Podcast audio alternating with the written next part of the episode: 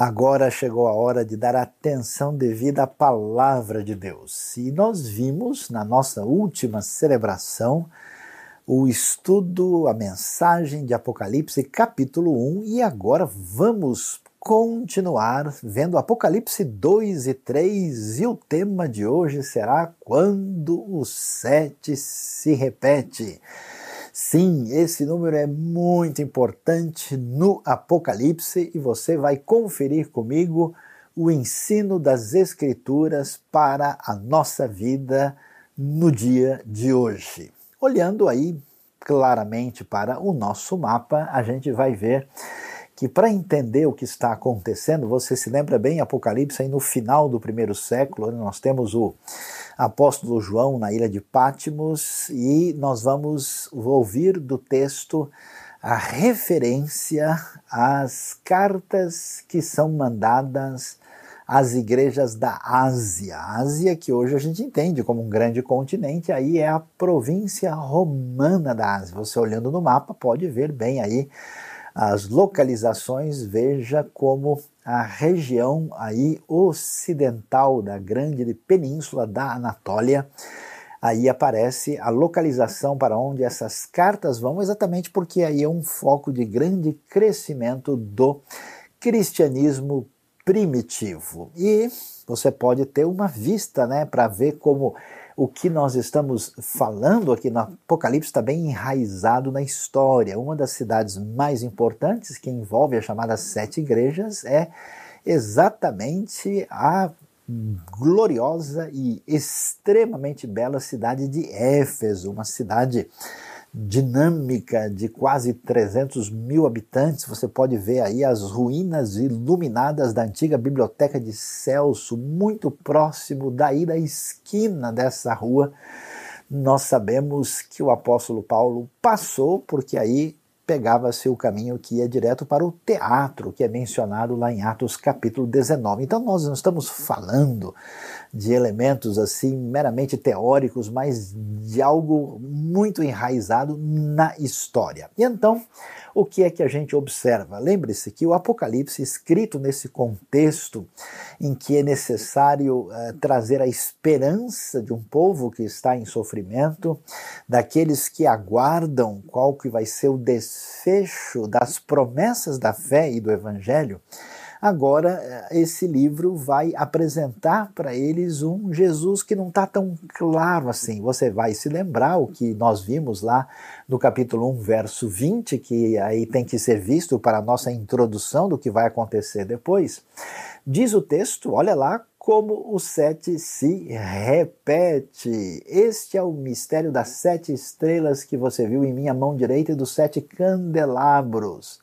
As sete estrelas são os anjos das igrejas e os candelabros são as sete igrejas. O que, que nós temos aqui? Esses sete candelabros, né, que vão ser vistos aí ah, na sequência do texto, né, são uma referência. O candelabro, você sabe, né, é a, a famosa menorá, aquele candelabro de ouro que nós vemos as orientações para a sua construção lá no livro do Êxodo. Você não pode se esquecer disso se você quer ler o Apocalipse e entender isso diretamente. Adequadamente é necessário lembrar que Gênesis e Êxodo são o pano de fundo desse livro. E o texto, então, vai nos dizer que esses candelabros dizem respeito às sete igrejas da Ásia Menor que nós já mencionamos. Olha como o sete se repete e não é para jogar confete nesse livro tão especial. É mais do que isso, ele aparece 54 vezes no livro. E o sentido de sete é de algo completo, totalizado, né? mostrando aqui essa ideia de que Deus está agindo na sua maneira plena, daquilo que se aguarda, inclusive. Né?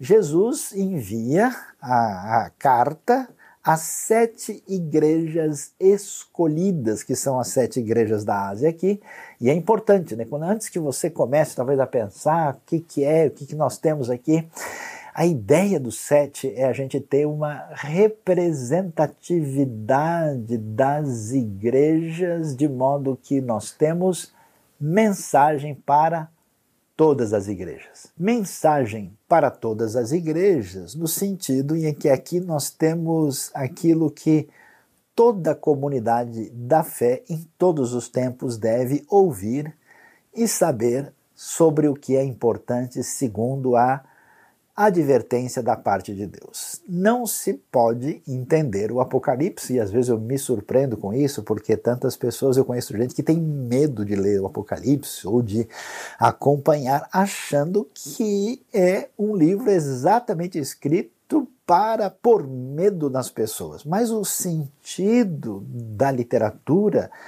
que João nos presenteia é trazer consolo e esperança. Por que é que o livro, por que é que nós temos aí o capítulo 1 e essa sequência do 2 e o 3 para mostrar algumas coisas, cinco coisas importantes que a gente não pode esquecer. Que Jesus tem o domínio da igreja e não o império romano. Porque o que se imaginava, já que eles estão sofrendo, sofreram tanto na época de Nero, como também aconteceu na época de Calígula, e a coisa agora está difícil no tempo de Domiciano também. Não foi nada fácil na época de Tito, Vespasiano, todo esse período eh, do primeiro século é muito conturbado, né? mas a, impressão que dá é que o Império Romano é que tem o poder sobre a igreja do Senhor Jesus, mas o texto diz não é bem assim. Jesus não tem só o domínio da igreja, mas ele tem o controle da história. Um conceito muito valioso que emerge da profecia hebraica, né, nesse, nessa percepção apocalíptica mais ampla de que o controle da história está nas mãos do Senhor, e aquilo que eles estão sofrendo, que é uma perseguição deste mundo, no caso o mundo romano, e como a Bíblia diz, do diabo, isso não irá destruir a igreja. Os dois tipos de perseguição e de aflição não podem destruir a igreja.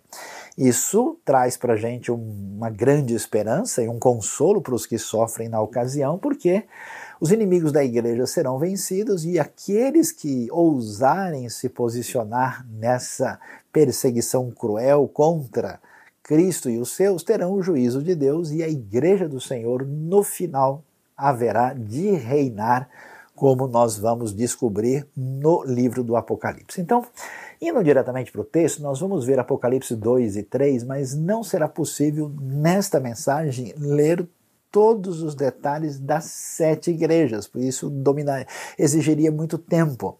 Por isso eu convido você depois dessa mensagem a ler com atenção os dois capítulos de maneira mais pausada para ver o que eles têm a nos ensinar. Olha lá o capítulo 2, abre dizendo, né, você viu a grande biblioteca iluminada? Pois é, ao anjo da igreja em Éfeso, escreva: Estas são as palavras daquele que tem as sete estrelas em sua mão direita e ainda e, anda entre os sete candelabros de ouro. Conheço as suas obras, o seu trabalho árduo e a sua perseverança. Sei que você não pode tolerar homens maus, que pôs à prova os que dizem ser apóstolos, mas não são, e descobriu que eram impostores. Você tem perseverado e suportado os sofrimentos por causa do meu nome e não tem desfalecido. Contra você, porém, tenho isto. Você abandonou seu primeiro amor. Lembre-se de onde caiu. Arrependa-se, pratique as obras que praticava no princípio. Se não se arrepender, virei a você e tirarei o seu candelabro do lugar dele. Mas há uma coisa a seu favor: você odeia as práticas dos nicolaítas, como eu também as odeio. Aquele que tem ouvidos, ouça o que o Espírito diz às igrejas. Ao vencedor darei o direito de comer da árvore da vida que está no paraíso de Deus. E o texto vai depois continuar, mas observe só como é interessante a palavra da parte de Deus para a igreja de Éfeso. Você vai observar que Jesus tem o controle, o domínio de tudo que está acontecendo. Aquilo que a igreja de Éfeso está fazendo que agrada a Deus recebe um destaque, como eles têm agido em conformidade com as expectativas do Senhor, Mas ao mesmo tempo eles recebem também uma palavra aí de exortação dizendo: "Olha, mas toma cuidado, porque vocês perderam aí o primeiro amor". Você sabe o que significa isso, né? Que aquele coração pleno, envolvido com o Senhor e a realidade do evangelho que perdeu espaço e agora eles são chamados a voltar a esse primeiro amor e são elogiados por baterem de frente com caminhos idólatras e estranhos heréticos dos nicolaítas e sempre você vai ver essa frase: Aquele que tem ouvidos, ouça o que o Espírito diz às igrejas. Assim como sete, essa frase se repete e há um desafio de modo que cada igreja vai ouvir a frase ao vencedor. E aqui é interessante, né? darei o direito de comer da árvore da vida que está no paraíso de Deus, né? lembrando de Gênesis. Olha aqui, mais uma vez, paraíso de Deus, árvore da vida, ou seja, essas cartas têm muito simbolismo. Ao anjo da igreja, será que tem um anjo específico na igreja que está lá? É muito improvável. Será que anjo se refere ao líder da igreja que está lá? Talvez a palavra possa ser traduzida como mensageiro, mas o sentido não é tanto focado nessa figura, mas especialmente na atitude que cada igreja deve tomar diante da dificuldade da perseguição diante da, do enfraquecimento da fé e diante das promessas que Deus tem para aqueles que permanecerem em sintonia com aquilo que o Senhor deseja. E depois de Éfeso, não muito longe dali, nós temos a igreja de Esmirna. Então, a palavra para Esmirna diz o seguinte: Estas são as palavras daquele que é o primeiro e o último, que morreu e tornou a viver. Conheço as suas aflições e a sua pobreza, mas você é rico. Conheço a blasfêmia dos que se dizem judeus, mas não são, sendo antes sinagoga de Satanás. Não tenha medo do que você está prestes a sofrer. O diabo lançará alguns de vocês na prisão para prová-los, e vocês sofrerão perseguição durante dez dias. Seja fiel até a morte, e eu lhe darei a coroa da vida, aquele que tem ouvidos. Ouça o que o Espírito diz às igrejas: o vencedor de modo algum sofrerá a segunda morte. Você pode observar como o padrão é o mesmo. E aqui a esperança se destaca no fato de que Jesus venceu a morte, como aparece no verso 8. Assim como eles tinham problemas com o mundo pagão, o mundo do contexto da religiosidade que emergiu no contexto judaico também não entendia a fé desses primeiros seguidores eh, de Jesus, e aqui às vezes havia uma atitude de tentar levá-los a uma vida mais legalista e equivocada, então havia um, um desencontro de entendimentos que mostra a razão de ser do verso 9. A perseguição, ela vista de uma maneira que a realidade espiritual está por trás do cenário. Por isso o diabo lançará alguns de vocês na prisão. Dez dias, um número seguramente simbólico aqui para mostrar uma espécie de tempo uh, completo de sofrimento e o desafio é ser fiel até até, não é até ficar envelhecido, isso precisa ser entendido nesse versículo, mas até em circunstância em que a gente seja provado com a morte. E a resposta, a coroa da vida, a coroa que é tão celebrada no mundo greco-romano como uma espécie de prêmio, especialmente em ambientes esportivos, a coroa da vida é recebida aqui e o vencedor, que temia muitas vezes aqueles né, é, morrerem, deveria saber que nunca experimentariam morte eterna. E a coisa continua e de uma maneira mais assustadora. Está sentado, está com a atenção ligada, olha lá. A igreja em Pérgamo, estas são as palavras daquele que tem a espada afiada de dois gumes. Sei onde você vive, onde está o trono de Satanás. Uau! O que, que é isso? Pérgamo, ruínas que podem ser visitadas hoje, espetaculares, num lugar muito elevado. Um grande templo uh, de Júpiter havia ali e também um lugar de centro de próprio culto ao imperador, e aí a gente começa né, a entender um pouco desse cenário.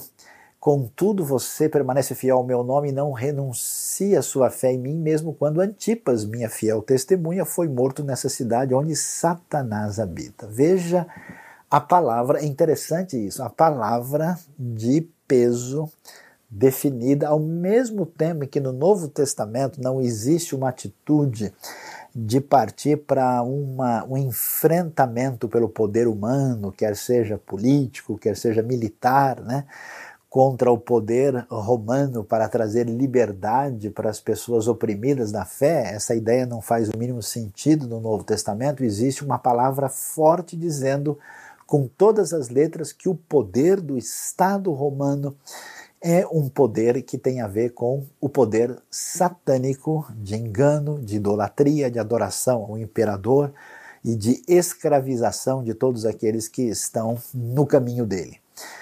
Aqui, então, isso é destacado, e, no entanto, apesar da resistência da igreja de Pérgamo, Jesus tem contra eles algumas coisas. Há pessoas que se apegam aos ensinos de Balaão que ensinou Balaque. Olha só aquela referência que vem lá do livro de Números, quando você lê capítulo lá 22, 23, a história de Balaão e Balaque, que é, o, Balaão foi desencaminhado aí no seu na sua tentativa de se opor a Israel, aqui da mesma maneira as heresias, os caminhos errados desse momento, eles são descritos nessa linguagem antiga que vem da Bíblia hebraica.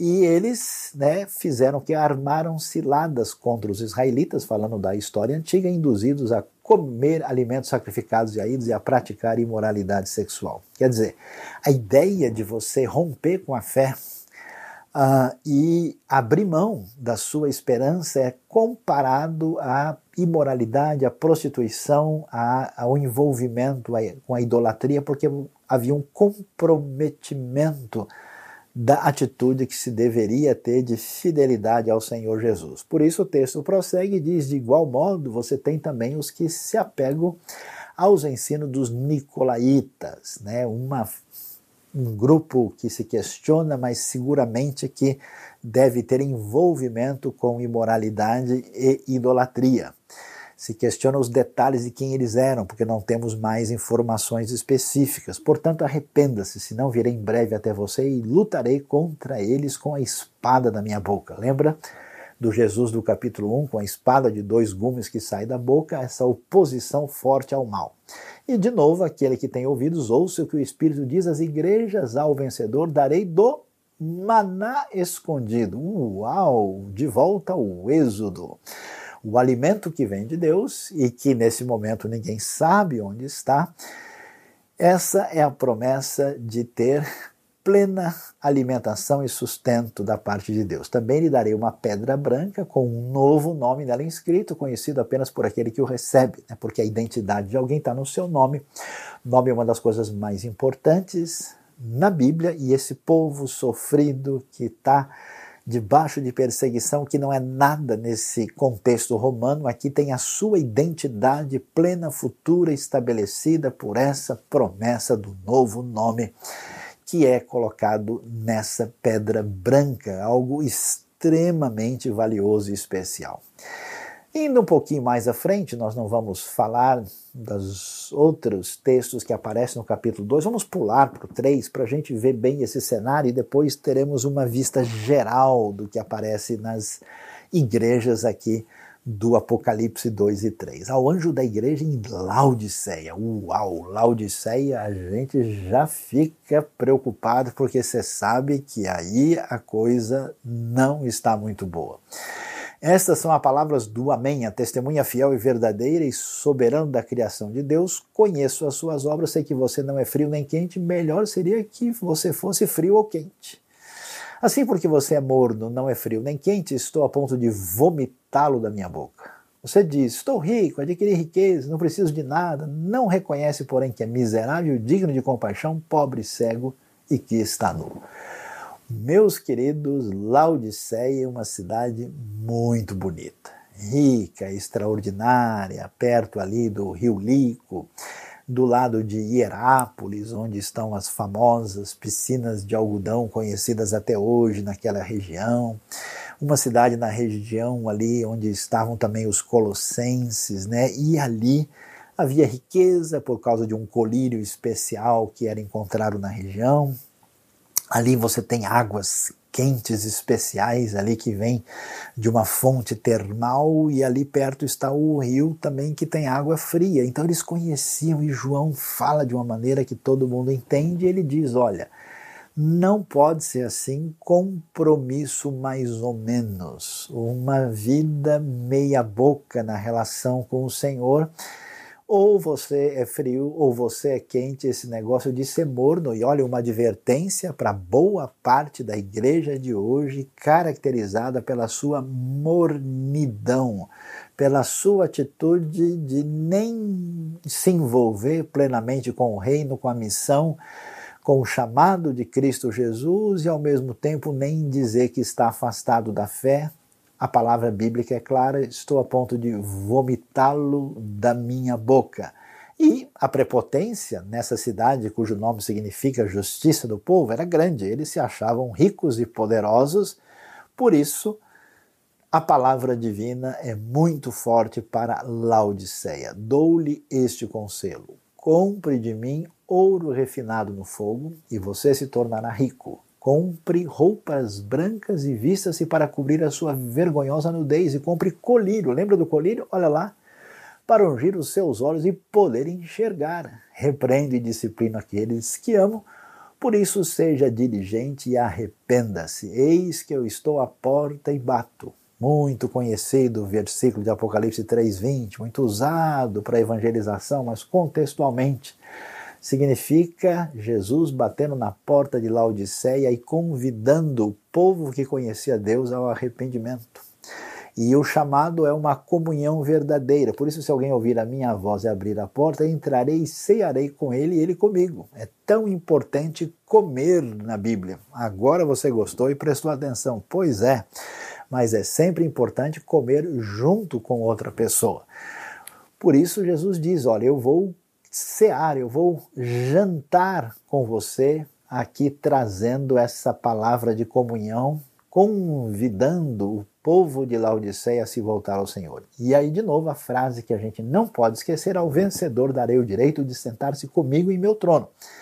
Assim como eu também venci e sentei-me com o meu Pai em seu trono, de novo, aquele que tem ouvidos, ouça o que o Espírito diz às igrejas. Aqui, como sete, a frase se repete. E atenção, lendo isso, a gente imagina, mas qual que é né, essa mensagem que está aqui? Por que sete cartas com sete candelabros de ouro? O que é que a gente precisa saber aqui e prestar atenção? Vamos ver algumas coisas interessantes? Veja Jesus no meio da igreja, porque nesse momento de perseguição e luta, muita gente imaginava: olha, nós estamos sozinhos, Jesus foi embora, ele está diante do Pai, agora quem tem o poder são os romanos. Jesus mostra poder e juízo às sete igrejas, porque o receio é que nós temos o domínio de Roma. E antes de mostrar esse poder, esse juízo no mundo, as igrejas são claramente avisadas do que vai acontecer. Observe a estrutura das cartas, chama atenção. Ele tem uma introdução, uma apresentação geral, depois mostra a sua palavra de aprovação, quer dizer, o que está acontecendo na igreja, o Senhor conhece e vê muito bem. Eles não estão abandonados. Depois ele reprova aquilo que não está no lugar e depois temos as promessas no final. E é muito interessante. Esmirna e Filadélfia têm um destaque porque tem palavras de aprovação muito especial. Aprovação de um lado, reprovação do outro. Éfeso, Pérgamo, Tiatira e Sardes aparecem aí e reprovação, uau! A igreja mais complicada, você já está ficando com medo, será que tem a ver comigo? É a igreja de Laodiceia. A pergunta é: o que é que nós temos aqui? O que é que essas sete cartas, sete igrejas de fato significam? O objetivo é apresentar para aqueles que não estavam entendendo quem é Cristo. Cristo conhece cada igreja, Cristo aprova e faz a avaliação das igrejas e traz uma promessa ao vencedor. Esse é o enfoque. E aí você não pode imaginar duas maneiras de interpretar essas cartas que não estão corretas. A primeira é imaginar que essas cartas tinham uma mensagem localizada apenas para as igrejas que ouviram. Não é o caso, elas estão registradas e ficam nas Escrituras porque elas servem de lição para nós até hoje. Segundo, não é verdade que cada igreja representa um período da história específico e que a igreja é, de uma época quer dizer isso, quer dizer aquilo. Não, essa interpretação historicista ela não subsiste. A verdade é que nós temos aqui os diversos tipos de igreja, com seus pontos positivos e negativos, que servem de lição para você e para mim e para a vida de todos os cristãos na história. E você veja só agora para dar uma olhada no panorama das igrejas, olha lá, aprovação. O que é que mostra aprovação em Éfeso? Éfeso rejeita o mal, é perseverante e é paciente. Anote na sua lista de coisas a serem observadas. Esmirnas. Esmirna tem riqueza espiritual, mostra fidelidade e está sofrendo pela fé, o que é algo positivo. Eles estão suportando até mesmo o fato do diabo colocar alguns na prisão. Pérgamo, apesar de tudo, mostra uma fé firme e uma postura de fidelidade. Tiatira, a gente vê que estão crescendo em Tiatira suas obras, que são amor, serviço, fé e perseverança. Observe como a atitude correta postura do coração adequada e fidelidade a Deus merecem destaque. Pelo que eles são reprovados? Éfeso perdeu o primeiro amor. O comprometimento com a heresia dos nicolaítas, cuidado com o ensinamento errado, isso vai deixar você numa situação difícil depois, mais cedo ou mais tarde. Pérgamo tolera, tolerava imoralidade, idolatria e heresia. Lá estava o trono de Satanás, referência a Balaão e Balaque, e também os nicolaítas. Tiatira tolera idolatria e imoralidade, e o destaque negativo lembra Jezabel, a rainha, que é tão problema na época de Acabe. Depois dessa palavra de reprovação, a gente pode verificar que tipo de instrução, de orientação essas igrejas recebem. O destaque, nós vemos lá em Éfeso que eles devem se arrepender, praticar as primeiras obras, lembra lá do primeiro amor? Em Esmirna, a orientação é seja fiel até mesmo diante de circunstância de morte. Em Pérgamo são chamados ao arrependimento e Tiatira deve se apegar com firmeza ao que tinham antes que acontecesse uma apostasia completa. Depois o texto prossegue com as promessas e você vai se lembrar de novo, né? Olha lá a promessa para Éfeso, árvore da vida. Esmirna não sofrerá a segunda morte. Pérgamo, o maná escondido e a pedra que recebe ali um novo nome, e em Tiatira receberá autoridade sobre as nações, promessas de ligação com vida eterna, com o reino futuro do Senhor e que evocam a vitória de Deus nos seus grandes atos da história que já aparece desde a Bíblia hebraica. Olhando na sequência, nós vamos ver Sardes, Filadélfia e Laodiceia. Estou até preocupado de falar sobre Laodiceia. Lembre-se, o que a gente deve se lembrar que a gente não pode seguir o caminho de Laodiceia. Veja lá que em Sardes, apesar da grande luta, ainda existem poucos fiéis. E essa palavra de aprovação aparece lá. Filadélfia, ah, Filadélfia, uma igreja perseverante, guardou a palavra, não negou o nome de Cristo e certamente bateu de frente com aqueles que, em oposição a Deus, são chamados de sinagoga de Satanás. E Laodiceia, infelizmente, não tem absolutamente nada de positivo aqui. Palavra de reprovação. Sardes está quase morta. Filadélfia, olha que coisa, não tem nenhuma palavra de reprovação. E é impressionante, Olha só, preste atenção, porque acho que de fato é algo que precisamos ouvir, ainda que seja dolorido.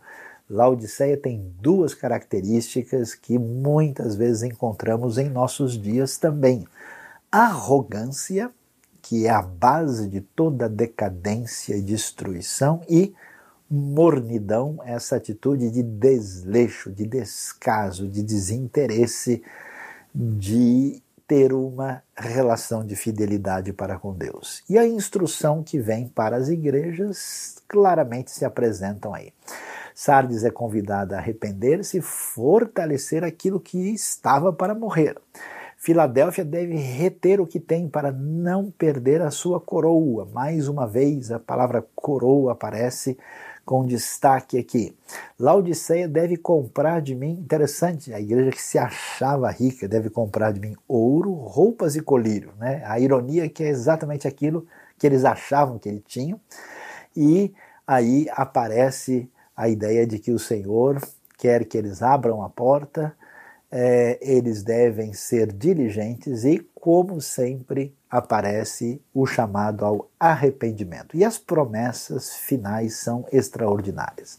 Em Sardes, eles serão vestidos de branco, essa ideia da, do triunfo da pureza eles serão honrados e o seu nome jamais será apagado. Lembra do nome do livro da vida, lá de Êxodo, que é que Moisés menciona, que não, não será apagado o nome. Então, esse conceito que vai aparecer no Apocalipse também Filadélfia será a coluna do santuário de Deus, tão importante nesse mundo da Ásia Menor aí, onde tem tantos templos gigantescos como havia em Éfeso, em Sardes, dedicado a Ártemis, a Diana, aqui é coluna do santuário de Deus, ele receberá o nome, o novo nome de Cristo e também uh, da Nova Jerusalém, e a coisa mais impressionante é o final.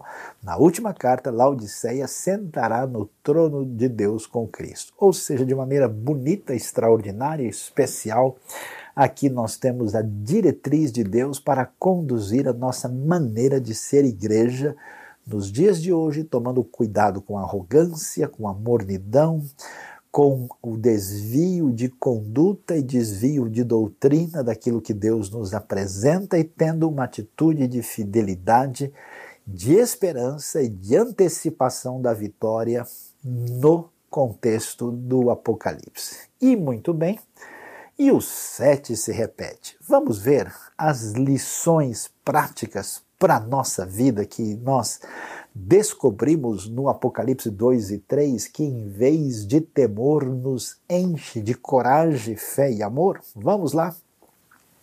O que, que o texto quer nos ensinar? Quem é Jesus? Como é que a gente caminha errado na vida? quando a gente não entende quem é Jesus. Jesus, para alguns, é uma espécie de místico, para outros, ele é um, meramente um líder político, para outros, ele é alguém que tem conselhos sociológicos e psicológicos apenas. Apocalipse quer revelar que ele é o Senhor da igreja. Esses sete candelabros, uma imagem extraordinária. Ele é o Senhor da vida e da morte para aqueles que têm receio de morrer sob pena da perseguição romana, ele é o Senhor da justiça para aqueles que estão vendo tanta coisa errada sendo feita, ele é o Senhor onisciente, ele está sabendo de tudo que está acontecendo, ele é o Senhor divino, que merece a nossa adoração e reconhecimento, ele é o Senhor Rei, Santo e Verdadeiro, Senhor da revelação e da criação. Então, essa ideia é muito majestosa e extraordinária para o entendimento de quem é Jesus. Olha só as descrições do texto. Ele tem as sete estrelas na mão direita e anda entre os sete candelabros de ouro. Ele é o primeiro e o último que tornou a viver. Ele tem a espada afiada de dois gumes. É o Filho de Deus cujos olhos são como chama de fogo e os pés como bronze reluzente. Ele tem os sete espíritos de Deus e as sete estrelas. É o santo e verdadeiro que tem a chave de Davi. Amém.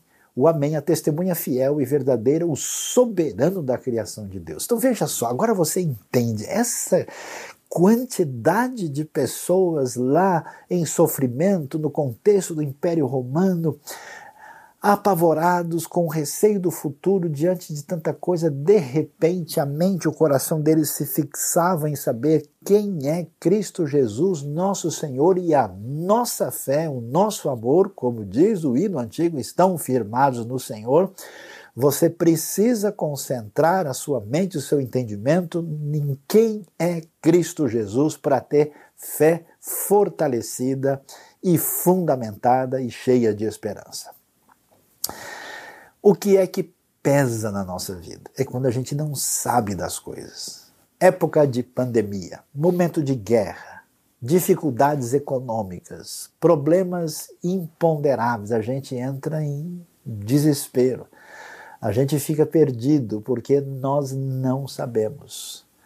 E o que, que o texto está dizendo? Deus sabe de tudo o Senhor é o Senhor onisciente. O texto bíblico revela, às vezes a gente não consegue apegar o nosso coração a isso. Mas tendo a consciência de que Deus conhece todas as coisas, a orientação é não desanime, Deus continua sendo o Senhor. Jesus é o Senhor da história. Não pratique o mal, porque chega uma hora que a gente cansa tanto né, de tentar ter uma vida pautada pelos princípios de Deus, você diz, sabe de uma coisa? Ah, todo mundo está fazendo assim, eu não vou ficar para trás, eu vou ter prejuízo, vamos que vamos. Não vá por esse caminho.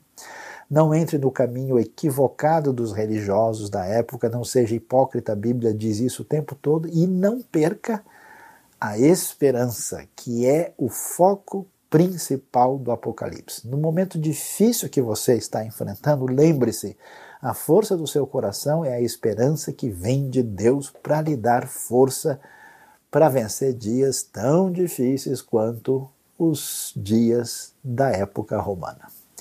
A consciência de que a vida é complicada. Nós estamos enfrentando sim uma batalha contra o mal.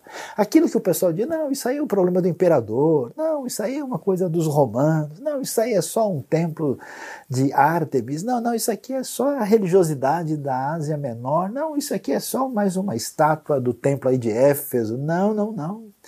Existe uma batalha real contra o mal que precisa ser encarada e que deve nos levar a uma vida séria, a uma confiança na oração, a um comprometimento com a fé. Olha só o que o texto de Apocalipse enfatiza.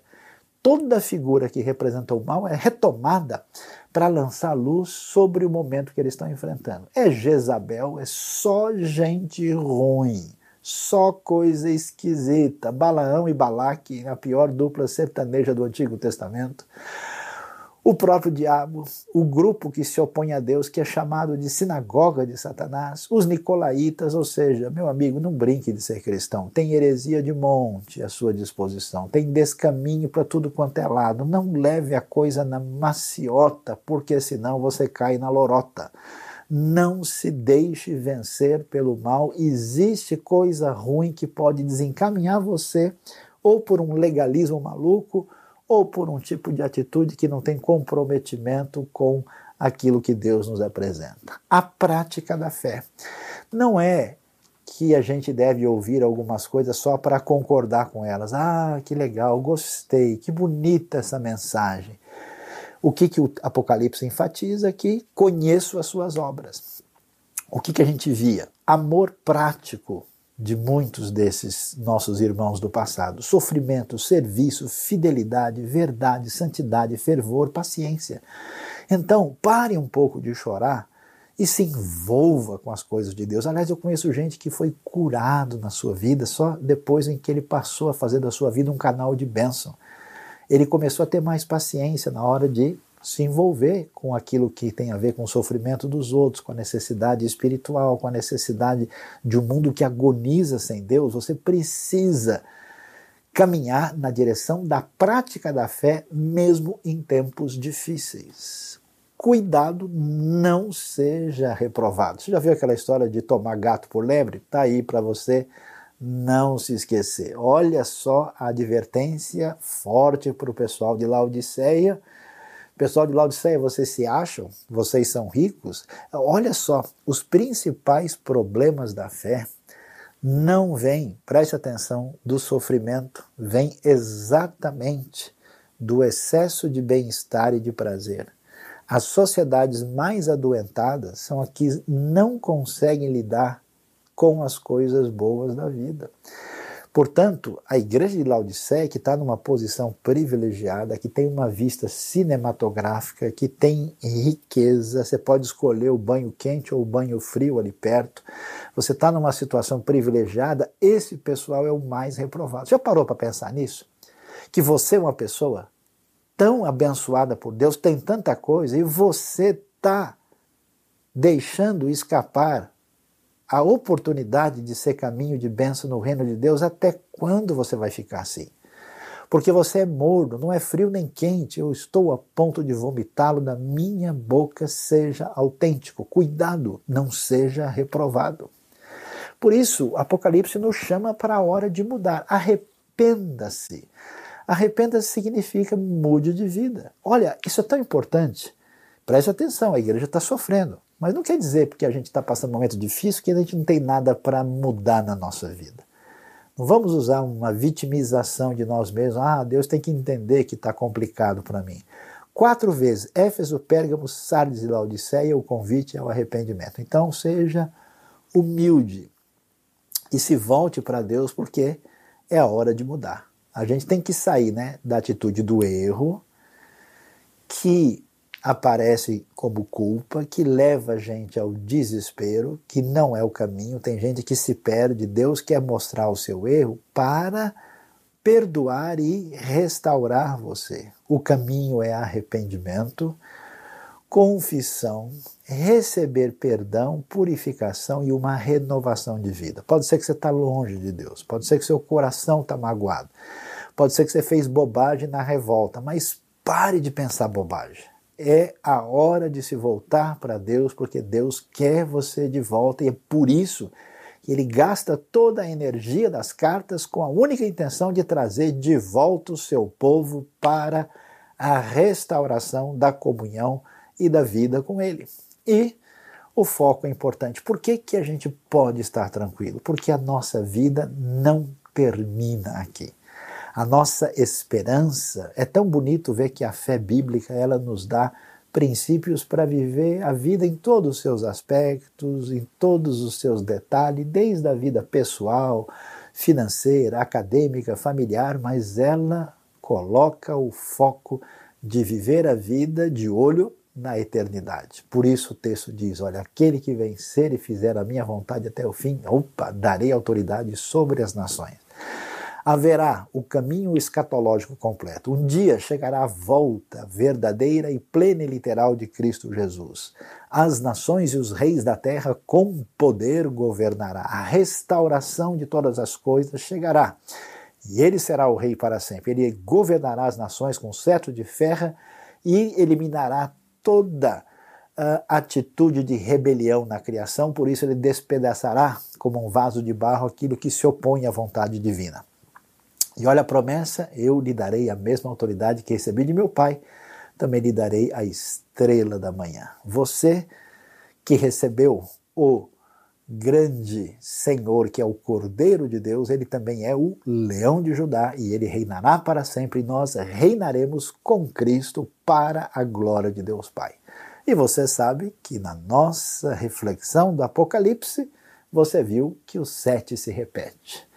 Mas além desses sete que se repete, aquilo que aqui mais repete é a frase que a gente hoje não pode jamais esquecer.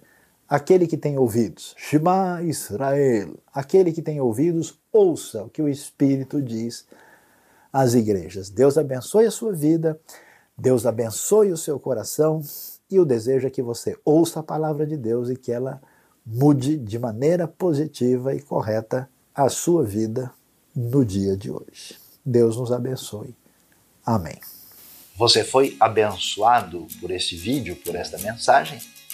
Inscreva-se no canal, aperte o sininho e você ficará sabendo das novas mensagens e reflexões de Benil.